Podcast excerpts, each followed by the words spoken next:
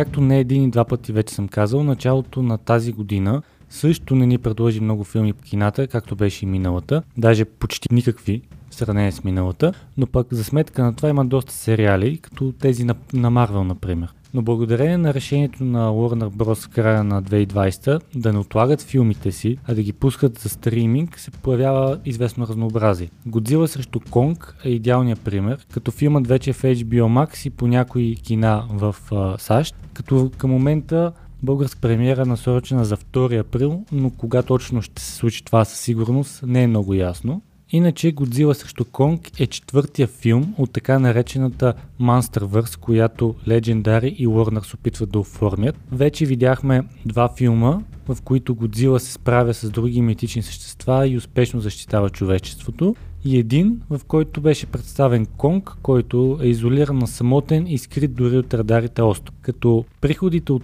тези три филма надхвърлят 1 милиард долара, което хем е впечатляващо, хем не е чак толкова, като го сравним с последните два филма за отмъстителите, например. Но това си е съвсем друга тема. Под видяното до момента знаем, че и Годзила и Конг са от добрите, но от трейлерите, които бяха пуснати преди филма, стана ясно, че нещо не е наред, защото между тях ще падне голямо млатене. Затова и съм събрал някои по-интересни неща около Годзила срещу Конг, които е добре да си имат предвид или да се знаят преди филма да бъде гледан. Както вече казах, от трейлерите става ясно, че Годзила не е на страната на хората, или поне така изглежда, защото се е бие срещу Конг, а от това страдат невинни хора и никой не знае защо. Като големият въпрос е именно защо се случва това нещо. А отговора му ще се търси най-вероятно от а, героите на Мили Боби Браун и Александър Скарсгард, които са и разделени тематично в двата лагера, докато Мили е в а, Тим Годзила и вярва, че митичното създание е по-скоро под някакво въздействие и затова се държи така, то Алекс Карсгард ще бъде от Тим Конг. Интересен а, факт между другото страничен е това ще бъде 36-я филм, в който Годзила е главно действащо лице и едва 12-я, в който Конг участва. Като тук никой не трябва да се чуди защо има толкова много филми. Не всички са свързани един с друг, като както казах, Годзила срещу Конг ще бъде само единствено вързан с предните три филма, които сме видяли през последните 10 години, докато повечето, даже всички останали, датират от преди 40 и повече години.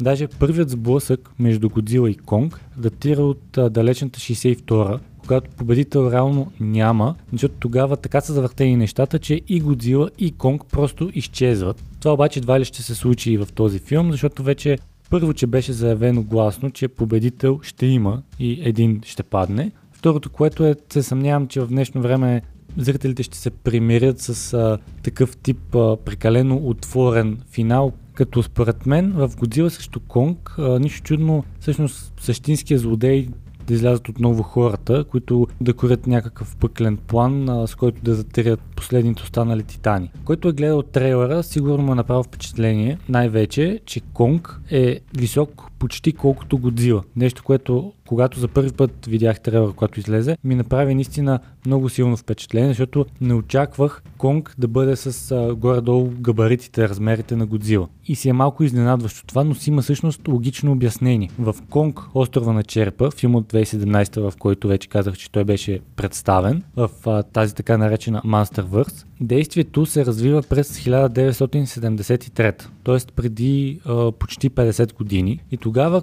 Конг е представен като създание, което е високо малко над 30 метра, но пък сюжета загадна тогава, че той все още има на къде да расте, т.е. това не му е пиковата форма, така да се каже. И понеже са минали едни 50 години, минимум от действието в Конг, островът на черепа и Годзила срещу Конг, той вече е достигнал зрелостта си и е висок почти 103 метра, което определено го прави доста по-добър опонент на Годзила, който пък се извисява на почти 120 метра от земята и отново има нали, огромна разлика между височините на създанията, но пък е доста по-равностойна, ако трябва да сравняваме 30 метра с 120 метра. Въпросът е дали все пак това предимство в височината ще предреши битката или пък не, защото трейлерът, друго интересно нещо, което показа е, че по-скоро Конг има някакво преимущество в битките, отколкото Годзила, но, но това може да е направено изцяло с някаква цел да се тласнат хората, всички зрители, към идеята, че може би Конг ще победи, а в крайна сметка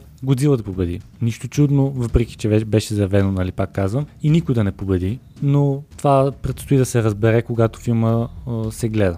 Това бяха така по-интересните факти около филма. Когато го гледате или слушате този епизод, ще се радвам да чуя мненията ви за, за него и дали ви е харесал.